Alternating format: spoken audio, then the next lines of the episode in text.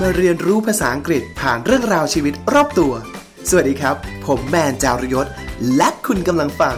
In Outside the Box Podcast เรียนรู้ภาษาอังกฤษแบบนอกกรอบ กับอังกฤษนอกกล่อง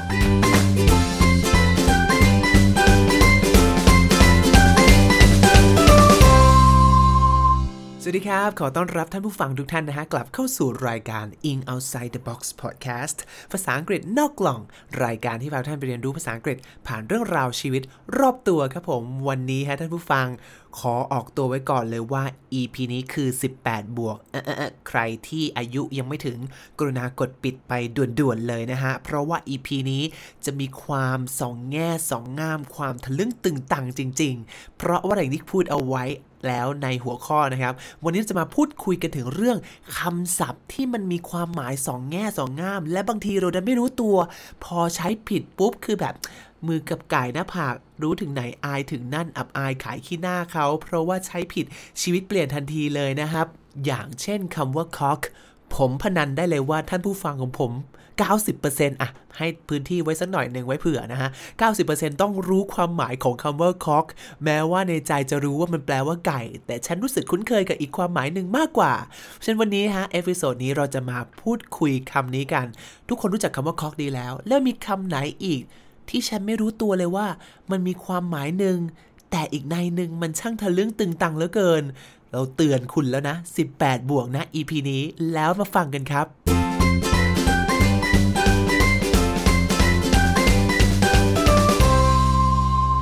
ท่านผู้ฟังครับ ขอออกตัวก่อนเลยว่า ตอนที่เตรียมเนื้อหาสำหรับ episode นี้รู้สึกสนุกเป็นพิเศษ สนุกมากอยากจะนำเสนอให้ท่านผู้ฟังฟัง คือแบบไม่ใช่ว่าอีนี่แบบว่าใจติด rate ตลอดเวลา dirty mind นะฮะ แต่ว่า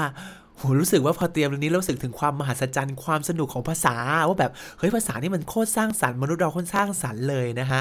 ก็ขอเล่าให้ท่านผู้ฟังฟังก่อนนะครับ ขอให้คำศัพท์ 2คำนี้ก่อนนะครับคำว่าสองแง่สองง่ามในภาษาอังกฤษ เขาใช้คำว่า double entendre double entendre กับอีกคำหนึ่งครับ innuendo innuendo นะครับ โอเคสองคำนี้จริงๆ แล้วมีความต่างกันเล็กน้อย แต่ผมจะไม่ลงลึกมากนะ เดี๋ยวมันจะหนักเกินไปเอาแบบฟังสบายๆ เอาเป็นว่า 2 อันนี้หมายถึงคำสองแง่สองงามครับผม ทีนี้อธิบายทีละอันนะฮะ มี double entendre กับ innuendo ครับ double entendre นะครับ สะกดนะฮะ d o u b l e เว้นวรรค e n t e n d r e double entendre ทำไมมันฟังดูแปลกๆ ทำไมสะกดดูแปลกๆ จังเลยนะฮะ เพราะว่ามันเป็นคำยืมมาจากภาษาฝรั่งเศสครับผม ท่านผู้ฟัง คำว่า entendre ที่ออกเสียงในภาษาอังกฤษเนี่ย มันมาจากภาษาฝรั่งเศสว่า entendre ซึ่งมาจาก verb entendre ที่แปลว่า understand นะครับเพราะฉะนั้น double entendre ถ้าให้แปลตรงๆตัวก็คือ dual understanding ครับ ก็คือ คำที่มี 2 ความหมายในตัวเองครับ ก่อนจะไปลงนะอธิบายนะ ขอพูด innuendo ไปด้วยแล้วกันนะครับผม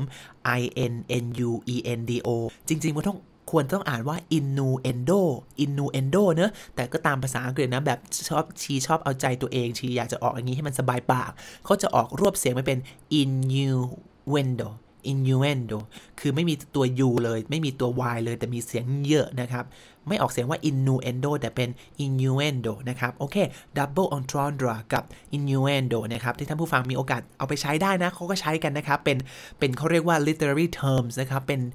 ศัพท์บัญญัติที่เอาไว้ใช้อธิบายประโยคที่มี ความหมาย 2 ความหมายครับผม ความหมายแรกเป็นความหมายที่ฟังดูแล้วใสซื่อบริสุทธิ์ innocent แต่ในขณะเดียวกันก็สามารถตีความแบบติดเรทได้ด้วยเช่นเดียวกันมีนัยยะของความจั๊กกะดี้จั๊กกะเดียมทะลึ่งตึงตังนะครับผม 2คำนี้เพราะฉะนั้นผมใน episode นี้ผมขออนุญาตใช้ว่า double entendre เป็นตัวหลักแล้วกันนะ จะได้กันงงนะเรียกสลับไปสลับมาเดี๋ยวจะงง แต่เอาว่าท่านผู้ฟังได้ 2คำแรกแล้วนะครับ double entendre กับคำว่า innuendo ที่แปลว่าคำศัพท์ 2 แง่ 2 ง่ามครับอะเรามาพูดกันต่อดีกว่าว่า e double entendre มันคืออะไร อย่างที่ผมอธิบายไปแล้วมันคือประโยคหรือคำหรือการสื่อสารที่แบบว่าฟังดูเผินๆ ไม่มีความหมายอะไรความหมายมันดูใส่ซื่อบริสุทธิ์มากๆเลย แต่พอมาตีความอีกแล้วมันมีความทะลึ่งตึงตังนะ ซึ่งเราพบได้เจอบ่อยมาก ทั้งในภาษาไทยและภาษาอังกฤษนะครับ อย่างเช่นอาจจะท่านผู้ฟังนึกคำอะไรออกบ้างนึกที่แบบเฮ้ยฟังดูความหมายแรกก็ดูเฉยๆแต่อีกความหมายหนึ่งก็มีความหมายทะลึ่ง เช่น ประตูหลังอย่างเงี้ย ประตูหลังเราหมายถึงอาจจะหมายถึงประตูหลังบ้านเราก็ได้ แต่แบบประตูหลังอีกอันนึงก็จะหมายถึงรูทวารของเราถูกต้องไหมฮะ หรือคำว่าอะไรเนี่ยนกเขา ซึ่งเราหมายถึงนกจริงๆอะแต่อีกมีอีกใดหนึ่งก็แบบว่าหมายถึงเจ้าโลกใช่ไหมหมายถึงจูจูของผู้ชายใช่ไหมฮะ หรือคำว่ากล้วยเอ่ยไส้กรอกเอ่ย หรือเราอาจจะพูดไม่รู้ท่านผู้ฟังเป็นแบบผมตอนเด็กไหมผมจะพูดบ่อยมากคือสำนึกภาพว่าเราเรียนกับเพื่อนในห้องแล้วแบบว่า เฮ้ยมึงมึงกูลืมของเอาไว้ว่ะไปเอากับกูหน่อยได้ปะ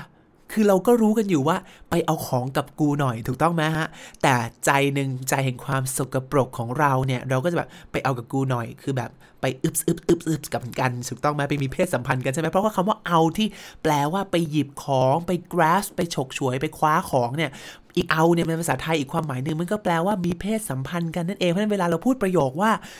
เฮ้ยไปเอากับกูหน่อย มันก็เป็นได้ทั้งประโยคที่ช่างใส่ซื่อบริสุทธิ์ตรงตัว กับประโยคที่แบบสองแง่สองงามอีนี่ใจจิตสกปรกนะฮะหรือเราอาจจะพูดว่าเฮ้ยมึงทำอะไรอยู่เสร็จยังวะ อออีนี้เดียวเดี๋ยวเสร็จแล้วนะฮะ ซึ่งคำว่าเสร็จเนี่ยท่านผู้ฟังก็น่าจะรู้ว่ามันมีความหมายแบบเรา finish something finish doing something ทำอะไรเสร็จให้ไปเสร็จไปใช่ไหมหรืออาจจะแปลว่าเราน้ำแท็กแล้วเวลาช่วยตัวเองถูกต้องไหมฮะเนี่ยคำว่าเสร็จเนี่ยมันก็มี 2 แง่ 2ง่ามในตัวมัน ซึ่งเราผู้เป็นคนสื่อสารเราอาจจะไม่ได้ตั้งใจจะสื่อสารในแง่ของความทะลึ่งตึงตังก็ได้แต่มันก็ตีความไปได้ในบางบริบทใช่ไหมครับยกตัวอย่างนี้เพิ่งเล่นแบบล่าสุดเลยเล่น Facebook อยู่เป็นแบบร้านขายต้นไม้ที่นี้พ่อค้าก็เป็นแบบพ่อค้าแบบรูปร่างล่ำมากเลย นางก็หยิบต้นไม้มาถ่ายให้ดูโดยที่นางใช้นางเป็นตัวแบบเนี่ยนะฮะนางก็เป็นนายแบบแล้วก็ถือต้นไม้ต้นหนึ่งอยู่ แล้วก็มีมีคนมาเม้นใต้รูปนั้นว่า ต้นไม้ใหญ่จังเลยค่ะ ซึ่งประโยคนี้มันก็คือถ้าเราแบบดูความหมายแรกแบบผิวเผินของมันน่ะ มันคือต้นไม้ต้นใหญ่จังเลยใช่ไหม แต่พอเราดูรูปคือเราซึ่งแบบมีสินเสมอกัน เราก็จะเข้าใจทันทีว่าอินนี่ไม่ได้หมายถึงต้นไม้ อินนี่หมายถึงพ่อค้า และไม่ได้หมายถึงตัวพ่อค้าด้วยหมายถึงของพ่อค้าถูกต้องไหมฮะท่านผู้ฟังก็จะรู้ว่าโอ้มันอาศัยบำเพ็ญตบะหรือความสั่งสมศีลแล้วเราถึงจะเข้าใจความหมายเนี้ย จบ EP เนี้ยท่านผู้ฟังไปเล่นฟงเล่นเฟซเล่นทวิตอะไรเงี้ยถ่ายทวิตนะ ไปสังเกตเลยนะ ต้องเจออีประโยคเนี้ยที่ต้องแบบอาศัยบริบท แล้วเราจะเข้าใจความหมาย 2 ที่ซ่อนอยู่แน่ๆนะฮะท่านผู้ฟัง ซึ่งผมรู้สึกว่าตรงนี้นี่แหละคือความสนุกของภาษา ภาษามันหาทางหลบหนีทีไล่ มันมีความสร้างสรรค์นะมันมีความหมายพื้นแรก และมีความหมายลึกลงไปเป็นความหมายที่ 2 เป็น double entendre ที่ต้องอาศัยความเข้าใจของผู้รับสาร ใช้ความแบบเขาเรียกนะพลังวัด ที่แบบบำเพ็ญตบะมาพอควรเราถึงจะเข้าใจมันนะฮะเนี่ยผมรู้สึกว่ามันสร้างสรรค์ตรงนี้ แล้วมันไม่แปลกเลยที่ความหมายมันมักจะซ่อนไปถึงความความทะลึ่งตึงตังความเซ็กชวลก็เพราะว่าเรื่องเซ็กเรื่องเพศเนี่ยเป็นสิ่งที่เรามักจะคุยกันตรงๆ ไม่ได้ในหลาย ๆ ครั้งเป็นแบบสิ่งที่สังคมไม่ยอมรับเพราะฉะนั้นมันก็เลยไม่แปลกที่เราจะสรรหาสร้างคำหรือสร้างวิธีการสื่อสาร เพื่อจะสื่อสารอีกหัวข้อที่มันต้องห้ามเนี่ยให้พูดออกไปแล้วมันดูไม่น่าเกลียดไม่อุจจาด เกินไป หรือแม้แต่มันตลกขบขันมันสนุกสนานด้วยนะครับท่าน EP นี้แหละ ผมเลยอยากจะพาท่านผู้ฟังมาชวนเมาส์เกี่ยวกับ double entendre หรือคำสองแง่สองงามนี้นะฮะอย่างเช่นตัวอย่างในภาษาอังกฤษที่ผมยกมาเป็นประโยคนะนะครับที่เรามาลองตีความดูซิว่าท่านผู้ฟังจะฟังแล้วเข้าใจความหมายที่ 2 ของมันหรือเปล่า ลืมบอกไปอย่างหนึ่งนะครับว่าอีความหมาย2แง่2งงามเนี่ยบางทีมันเป็น intentional ก็คือตั้งใจอีคนพูดเนี่ยตั้งใจสื่อแบบความติดแง่งามเลยนะฮะ กับอีกแบบหนึ่งคือเป็น accidental ครับ accidental คือเป็นอุบัติเหตุอะฉันพูดมาแบบไม่ได้ตั้งใจนะแต่เฮ้ยบันดันเบิงบังเอิญตีความไปได้แบบนั้นนะฮะ ขอแนะนำขอให้สับนิดนึงนะครับ accidental มาจาก accident ที่แปลว่าอุบัติเหตุ intentional แปลว่าตั้งใจมาจากคำนาม intention แปลว่าความตั้งใจนะฮะ intentional i n t e n t i o n a l intentional แปลว่าตั้งใจนะครับผม อะเดี๋ยวเรามาดูประโยคเหล่านี้กัน miners refuse to work after death miners refuse to work after death ก็คืออะไรครับ miners คือคนทำเหมืองเนี่ย refuse to work คือปฏิเสธที่จะทำงาน after death หลังจากตาย หลังจากความตายนะครับ ซึ่งอันนี้เป็นหัวข้อข่าวนะฮะที่เขาพาดหัวข่าว ซึ่งถ้ามันแปลความหมายตรงตัวก็คืออี พนักงานเหมืองเนี่ยปฏิเสธกูจะยืนกรานไม่ยอมกลับไปทำงานแน่ๆเลย หลังจากมีข่าว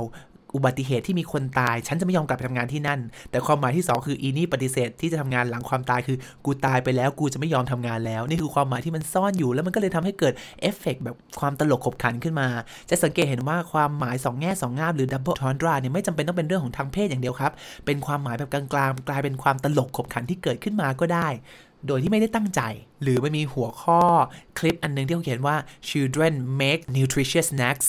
children make nutritious snack nutritious คือแบบว่าแบบเป็นอาหารที่มีประโยชน์ใช่ไหมครับ ก็คือถ้าแปลตรงๆตัวคือเด็กเนี่ยนะ ได้ทำขนมที่ดีต่อสุขภาพ แต่ความหมายอีกอันนึงก็คืออีเด็กเนี่ยนะ เป็นขนมที่ดีต่อสุขภาพคือกูจะไปกินเด็กแล้วนะฮะ ก็เป็นความหมายซ้อนกัน 2 อัน อย่างเงี้ยครับผมนี่คือตัวอย่างของ double entendre ท่านผู้ฟัง เพราะฉะนั้นวันนี้ครับท่านผู้ฟังผมมีคำศัพท์ทั้งหมด 11 คำมาฝากนะฮะ ที่เป็นคำศัพท์ในภาษาอังกฤษที่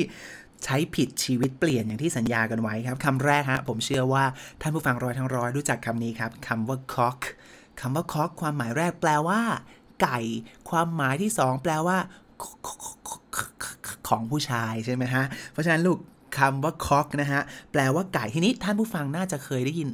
chicken chicken แปลว่าไก่ใช่ไหมครับ ซึ่ง chicken เป็นความหมายกว้างๆ รวมๆ ครับ จะหมายถึงไก่ตัวผู้ หรือไก่ตัวเมียก็ได้ ทีนี้เพื่อให้ความเข้าใจง่ายท่านผู้ฟังนึกภาพเป็นคน คนก็จะมีเด็กชาย เด็กหญิง ผู้ใหญ่ที่เป็นผู้ชายกับผู้ใหญ่ที่เป็นผู้หญิงใช่ไหมครับ ภาษาอังกฤษก็มีเหมือนกัน ตัวไก่ก็มีความหมายนี้เหมือนกัน ถ้าเป็นไก่เด็กผู้ชาย ไก่ตัวผู้เด็กๆ เนี่ยเขาจะเรียกว่า cock นะฮะซึ่งมาจากคำว่า cockerel ส่วนไก่ตัวเมียผู้หญิงที่เป็นตัวเล็กๆ น้อยๆเนี่ยเขาเรียกว่า pullet pullet นะครับ ส่วนทีนี้พอไก่เริ่มโตมาเป็นตัววัยรุ่นเต็มวัยไม่ใช่เต็มตัวโตเต็มวัยแล้วเนี่ยผู้ชายก็เรียกว่า rooster ส่วนผู้หญิงตัวเมียก็เรียกว่า hen นะฮะ ฉันจะมี 4คำด้วยกัน cockerel pullet rooster แล้วก็ hen ครับผม ทีนี้คำว่า cock เนี่ย มันย่อมาจาก cockerel ที่แปลว่า วัยรุ่นไก่ตัวผู้นั่นเองนะครับผม และอีกความหมายนะฮะก๊อกก็คือจุกไม้ก๊อกหรือว่า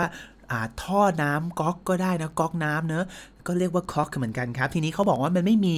เหตุผลหรือหลักฐานในประวัติศาสตร์ว่าคำว่าคอกเนี่ยกลายมาเป็นเจ้าโลกของคนผู้ชายได้ยังไงนะครับเป็นคำแทนนี้ได้ยังไง แต่ว่าเขาบอกว่ามันเป็นลักษณะที่อาจจะเป็นเพราะว่าของผู้ชายเนี่ยนะมันมีลักษณะเหมือนไก่มั้ง หรือบางทีมันอาจจะเหมือนก๊อกน้ำมั้งนะฮะซึ่งเขาบอกหลาย ๆ วัฒนธรรมเนี่ยก็เรียก อวัยวะเพศของผู้ชายเนี่ยเป็นลักษณะของนกเช่นกันนะครับ อย่างเช่น อย่างภาษาสเปนก็เอาคำเรียกนก มาแทนอวัยวะเพศชายเหมือนกันอย่างคำว่าปาคาโรนะครับ หรือตุรกีก็ใช้พาโวหรือพอล่านะฮะซึ่งล้วนแล้วแต่มาเป็นจากนกจากไก่ทั้งนั้นเลย หรือภาษาไทยเราก็ใช้คำว่านกเขาถูกต้องไหมฮะก็มีลักษณะของการเอานกมาเป็นสัญลักษณ์แทนอวัยวะเพศชายเหมือนกันนะครับผมนี่ก็คือ คำแรกฮะ cock ที่แปลว่าไก่ก็ได้ หรือแปลว่าของผู้ชายก็ได้นะครับผมทีนี้อ่านไหนๆคงต้องพูดถึงเรื่องของผู้ชายอีกเยอะแยะมากมายนะฮะให้คำสุภาพคำที่ดูเป็นทางการทางการในภาษาอังกฤษนะฮะเขาจะเรียกว่าองคชาตใช่ไหมครับ ภาษาอังกฤษจะเรียกว่า genitalia genitalia g e n i t a l i a นะครับ genitalia แปลว่าองคชาตนี่ก็เป็นคำที่สุภาพหน่อยเอาไปเป็นภาษาเขียนได้นะฮะนะครับ โอเค นั่นคือคำแรกของเราคำว่า cock นะฮะ ซึ่งผมรู้สึกว่าท่านผู้ฟังอาจจะคุ้นกับความหมายที่ 2 ของมันมากกว่าความหมายดั้งเดิม คงอยู่นี้ อ่านคำว่า cock ไปไม่มีใครนึกถึงไก่แล้วว่าเอาจริงคำที่ 2 ครับท่านผู้ฟัง bowls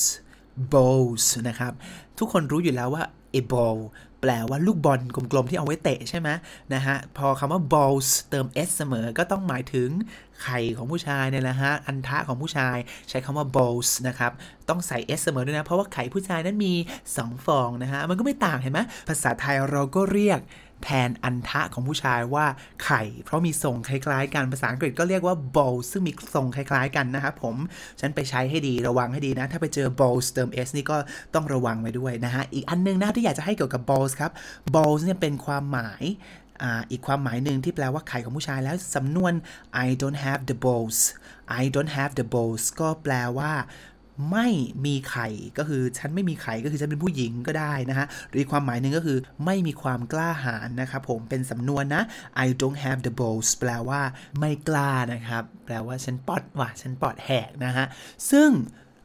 เดี๋ยวเราจะไปฝึกฟังอยากให้ไปฟังโจ๊กนี้กันนะ ไหนลองลองพูดฟังผมพูดมาแล้วเดี๋ยวจะลองไปฝึกฟังฝรั่งพูดว่า ท่านผู้ฟังฟังแล้ว get joke นี้หรือเปล่านะครับ เป็นคลิปวิดีโอนะครับที่ Rebel Wilson นะครับนักแสดงหญิงคนหนึ่งนะฮะขึ้นไปอ่านำเสนอรางวัลไปประกาศผลรางวัลนะ และนางมีการพูดถึงชื่อผู้กำกับ 5 คนด้วย และนางก็บอกว่าอย่างนี้ครับ Sam Mendes Martin Scorsese Todd Phillips Quentin Tarantino, Bong Joon Ho. I look at the exceptional, daring talent nominated in this category, and I just I don't think I could do what they do. Honestly, I just don't have the balls. นางก็พูดชื่อผู้กำกับ 5 คนใช่ไหมครับ ซึ่งแบบอย่างเช่นเควินตินทาราติโนเอยหรือบองจุนโฮซึ่งผู้กำกับ Parasite นะครับซึ่งก็ได้รางวัลไปเยอะแยะมากมายนะฮะนางก็พูดว่าเนี่ย I don't think I could do what they do. I don't think I could do what they do คือฉันไม่คิดว่าฉันจะทำแบบที่เขาทำได้ Honestly, I just don't have the balls. Honestly I just don't have the balls เอาบอกตรงๆนะ ก็กูไม่มีไข่ หรือกูไม่กล้านั่นเองนะฮะ เป็นการเล่นสำนวน 2 ชั้นเลยนะครับผม สำนวนที่บอกว่าไม่กล้าพอที่จะไปเป็นผู้กำกับ กับอีกความหมายหนึ่งก็คือ ฉันไม่มีไข่ ซึ่งตรงนี้ก็มีความเป็นทั้งโจ๊กตลกขบขันสังเกตนะครับพอเขาพูดปุ๊บเสียงฮาดังลั่นเลยแสดงว่าผู้ฟังก็ต้องมีศีลเสมอกันพอที่จะถอดรหัสโจ๊กนี้ถึงเก็ตโจ๊กนี้ได้นะครับ ซึ่งสำนวนนี้เห็นไหมท่านผู้ฟังถ้าถ้ามาคิดตามด้วยกันจะเป็นสำนวนที่ค่อนข้างเหยียดเพศมากๆเลย เพราะ balls หมายถึงอันทะของผู้ชายใช่ไหมแล้วมันก็แปลแปลเป็นว่าผู้ชายเนี่ยมีความกล้าหาญถึงได้เอา ball ซึ่งเป็นอวัยวะเพศของผู้ชายเนี่ยมาเป็นสำนวนแทนความกล้าหาญความไม่ปลอดแหกแสดงว่าเอา้าผู้หญิงซึ่งไม่มี balls ก็คือไม่มีความกล้าไงก็เลย เป็นผู้ชายเท่านั้นที่มีความกล้า ซึ่งมุกที่ Rebel Wilson เนี่ยเอามาเล่นเนี่ยนอกจากตลกแล้วยังมีความเสียดสีทางเพศด้วยนะว่า สุดท้ายอีผู้เข้าแข่งขัน 5 คน ผู้ที่เข้ารอบชิงรางวัลผู้กำกับเนี่ยก็คือมีแต่เพศชาย นางก็เลย เล่นสำนวนนี้ได้เลยฮะ แล้วเป็นมันมันลึกแล้วอะ่ะมันเป็นทั้งโจ๊กที่ขำและโจ๊กที่เสียดสีวงการด้วยว่า พื้นที่ให้ผู้หญิงยังมีน้อยมากที่จะให้ผู้หญิงเข้ามาเป็นผู้กำกับแสดงความสามารถนี้แล้วขึ้นชิงรางวัลระดับนี้ได้นะครับ นี่ก็เป็นความลึกความลุ่มลึกของการใช้ภาษานะที่ ตอนเด็กๆเขายังถามตัวเองเสมอว่าเฮ้ยภาษามันต้องเรียนคำศัพท์ เรียนกราฟมาว่ะซึ่งถ้าเกิดเราเรียนภาษาไปสูงๆแล้วเนี่ยเราจะค้นพบว่าสิ่งที่มันสูงมากๆเกินพวกกราฟมาหรือเรื่องโวแคปที่เราเรียนไปเนี่ยมันคือการเข้าใจบริบท เข้าใจกึ่นเข้าใจเซนส์การใช้งานตรงนี้ที่ภาษามันดิ้นได้ตลอดเวลา เพราะถ้าเราเรียนภาษาจากเรื่องราวรอบๆตัวพวกนี้ครับมันทำให้เรานอกจากฝึกปรือคำศัพท์ ฝึกปรือกราฟมาแล้วมันฝึกกึ่นฝึกความเข้าใจโลก ฝึกศีลของเราให้เสมอกับผู้พูดผู้สื่อสารโดยทำให้เรารับสารได้เข้าใจฉะนั้นมันก็เลยไม่แปลกนะฮะที่บางทีเราจะเข้าใจโจ๊กหนึ่งหรือไม่เข้าใจอีกโจ๊กหนึ่งก็เพราะว่าเราอาจจะมีข้อมูลไม่พอหรือเราอาจจะไม่เก็ตความหมายที่มันแฝงหรือซ่อนอยู่เป็นความหมายที่ 2 นั่นเองครับท่านผู้ฟัง และนี่คือคำว่า I don't have the balls balls ที่แปลว่า ลูกบอลนนั้นแปลว่าอันทะของผู้ชายได้ด้วย อ่า เมื่อกี้ผมให้คำว่าองคชาตแบบเพราะๆไปแล้วใช่ไหม genitalia หมายถึงองคชาตใช่ไหมครับ ส่วนคำว่าอันทะก็เรียกว่า testicles testicle T E S T I C L E S นะครับ testicles อย่าลืมมี S เสมอ เพราะว่าไข่มี 2 ฟอง อันทะมี 2 ลูกนะฮะ ต่อไปครับคำนี้ฮะคำว่า bone ท่านผู้ฟังตอบผมที่ได้ไหม bone ความหมายแรกที่เรารู้จักกันแปลว่าอะไร B O N E bone แปลว่ากระดูกใช่ไหมครับ อีกความหมายหนึ่งเป็นความหมายที่ 2 ก็คือ การแข็งตัวของอวัยวะเพศชายนั่นเองนะฮะ เช่น he get a boner ก็คือเขา ปึงปังขึ้นมานั่นเองนะฮะ แข็งตัวขึ้นมาแล้วอวัยวะเพศของฉัน เช่น he gave her his bone he gave her his bone ก็รู้เลยว่า อ๋อ ไม่ได้เอากระดูกโยนไปให้นะจ๊ะ แต่แปลว่าเอาโยนไปให้นั่นเองนะฮะ โอเค หรือ we bone all night we bone all night คือพวกเรา จึบจับจึบจับปับปับปับปับบูฮูกันตลอดทั้งคืนเลยนะฮะนี่คือความหมายของคำว่าโบนเอาไว้ว่าเพศชายที่แข็งตัว และก็กระดูกนั่นเองนะครับ โอเค อีกคำหนึ่งฮะคำว่า package ครับ package เราก็จะรู้จักกันดีคือพวกกล่องพัสดุไปรษณีย์ใช่ไหมครับ ทีนี้คำว่า package ก็หมายถึงเพศชายอวัยวะเพศชายได้เหมือนกันนะครับ เช่น a guy with with a big package a guy with a big package ก็คือพ่อคุณเอ้ย ของใหญ่จังเลยลูกเอ้ยนะฮะ ทีนี้คำว่า package ก็ไม่ได้มีความหมายเซนทะลึ่งต่างๆเดียวนะครับ ถ้าเกิดเราไปเจอผู้ชายหรือผู้หญิงที่แบบ โห คนนี้แม่ของลูกเลยว่ะ คนนี้พ่อของลูกเลยว่ะ คนนี้แม่งโคตร perfect เลยว่ะ เราอาจจะพูดว่า she is a complete package she is a complete package คือแบบ she เนี่ยครบ เพียบพร้อมไปหมดเลยทุกสิ่งทุกอย่างนะครับผม โอเคนี่ขอ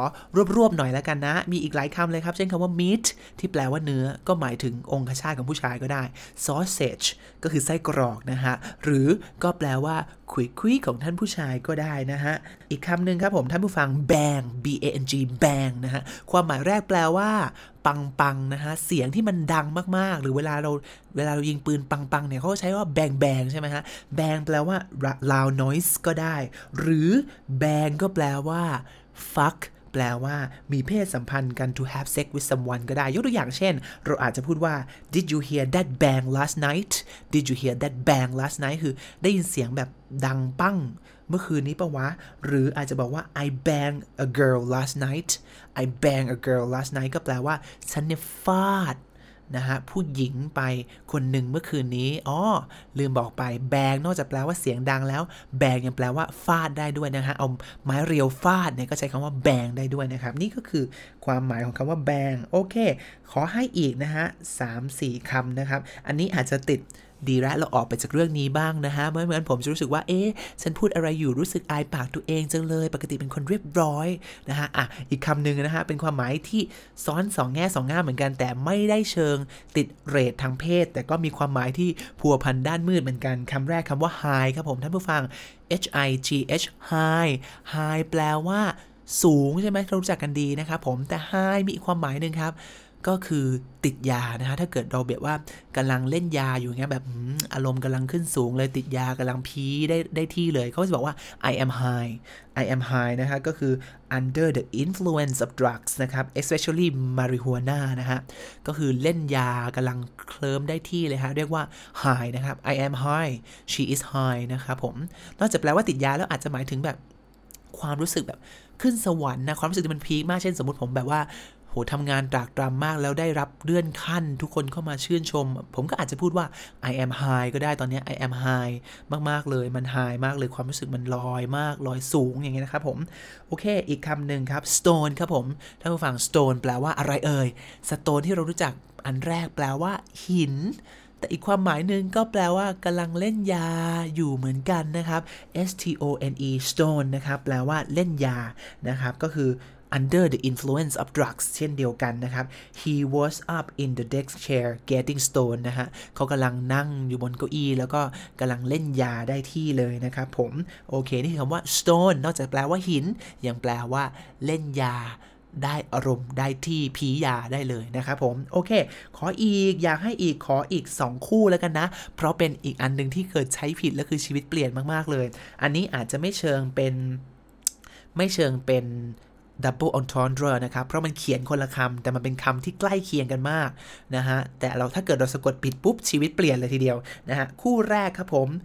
cement ครับผมคำนี้ฮะ ทุกคนรู้จัก cement ใช่ไหม เออเวลาสร้างบ้านต้องใช้ซีเมนต์ซีเมนต์คือปูนซีเมนต์ใช่ไหมครับ มันจะสะกดว่า C E M E N T ซีเมนต์แต่อย่าลืมนะฮะ ออกเสียงอย่าลืมตัว T เด็ดขาด เพราะถ้าตัว T หายไปจะกลายแปลว่าอสุจิทันทีเลยน้ำนี่หูอสุจิว่ายกันเลยนะฮะ เวลาเราออกเสียง C E M E N T เราออกเสียงว่า cement cement อย่าลืมเสียงตัว T ด้วยนะครับ ตัวอีกคำหนึ่งฮะ cement นะครับ S E M E N S อย่าลืมซีเมนต์มีหลายล้านตัวเลยนะฮะซีเมนต์ S E M E N อ่านว่าซีเมนซีเมนอันนี้แปลว่าน้ำอสุจินั่นเองครับผม โอเค อีกคู่หนึ่งนะฮะที่เคยมีการประท้วงการเดินขบวนนะฮะ แล้วสะกดผิดนี่คือชีวิตเปลี่ยนเลยนะฮะคำว่า elect L กับ erect R ครับผม E L E C T elect แปลว่าเลือกตั้ง แต่ถ้า elect E R E C T ลว่าตั้งตระงาน elect L แปลว่าเลือกตั้งแต่ elect R แปลว่าตั้งตระงานก็คืออะไรคะการแข็งตัวของอวัยวะเพศชายอีกแล้วนั่นเองนะฮะ erect นะฮะ มันเคยมีเป็นคนแบบไปเดินประท้วงแล้วเขียนว่า we want election เราต้องการการเลือกตั้งเราต้องการการเลือกตั้งแต่ไปเขียนตัว R we want election we want election ก็คือเราต้องการการแข็งตัวทางเพศนะฮะ ก็ไม่ใช่แล้วนะฮะผม ฉันระวังให้ดี E R E C T erect E R E C T erect นะครับ แปลว่า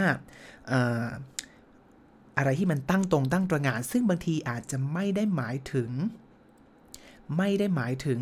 การแข็งตัวของอวัยวะเพศอย่างเดียวก็ได้นะ อาจจะเป็นเรื่องของตึกการก่อสร้างตึกให้มันตั้งตระหง่าน อย่างเช่น uh, she stood erect with her arms by her sides she stood erect with her arms by her side ก็คือ she เนี่ยยืนตัวตรงเลยเอามือขนาบข้างลำตัวนะครับ หรือจะเป็น the guest house was erected in the 18th century the guest house was erected in the 18th century ก็คือ guest house หลังเนี้ยนะ ตั้งขึ้นมาเมื่อปีศตวรรษที่ 18 นะครับ โอเค erect ก็แปลว่าตั้งตระหง่านขึ้นมานะครับ แต่ถ้าเกิดเป็นคำนาม erection ก็หมายถึงการตั้งตัวของอวัยวะเพศชายได้ด้วยเช่นกันนะครับผม โอเคฮะเป็นยังไงกันบ้าง และนี่คือคำสองแง่สองงามที่ผมเอามาฝากทั้งหมดให้ท่านผู้ฟังในวันนี้ครับ รู้สึกสนุกกันบ้างไหมเพราะผมรู้สึกชอบมากเลยนะครับเพราะรู้สึกว่าเฮ้ยมนุษย์เราช่างสร้างสรรค์ว่ะ แสดงว่าเราสนุกนะเราใช้ภาษาได้เก่งมากพอที่จะเล่นกับมันแล้ว มีความหมายซ้อน ซึ่งตอนที่ผมเตรียมข้อมูลนะมีคำตัวอย่างอีกเยอะแยะมากมายเลยนะฮะ แต่คิดว่าท่านผู้ฟังคงจะเก็ตและเห็นภาพแล้วล่ะว่า e double entendre หรือ innuendo เนี่ยนะ มันเป็นยังไงนะครับ อย่างเช่น ท่านผู้ฟังลองมานั่งให้เป็นกันบ้านดีกว่า เกิดใครนึกถึงตัวอย่างประโยคที่เล่นสองแง่สองงามได้ ก็คอมเมนต์เอาไว้ มาได้นะครับผมจะคอมเมนต์กันไว้ใน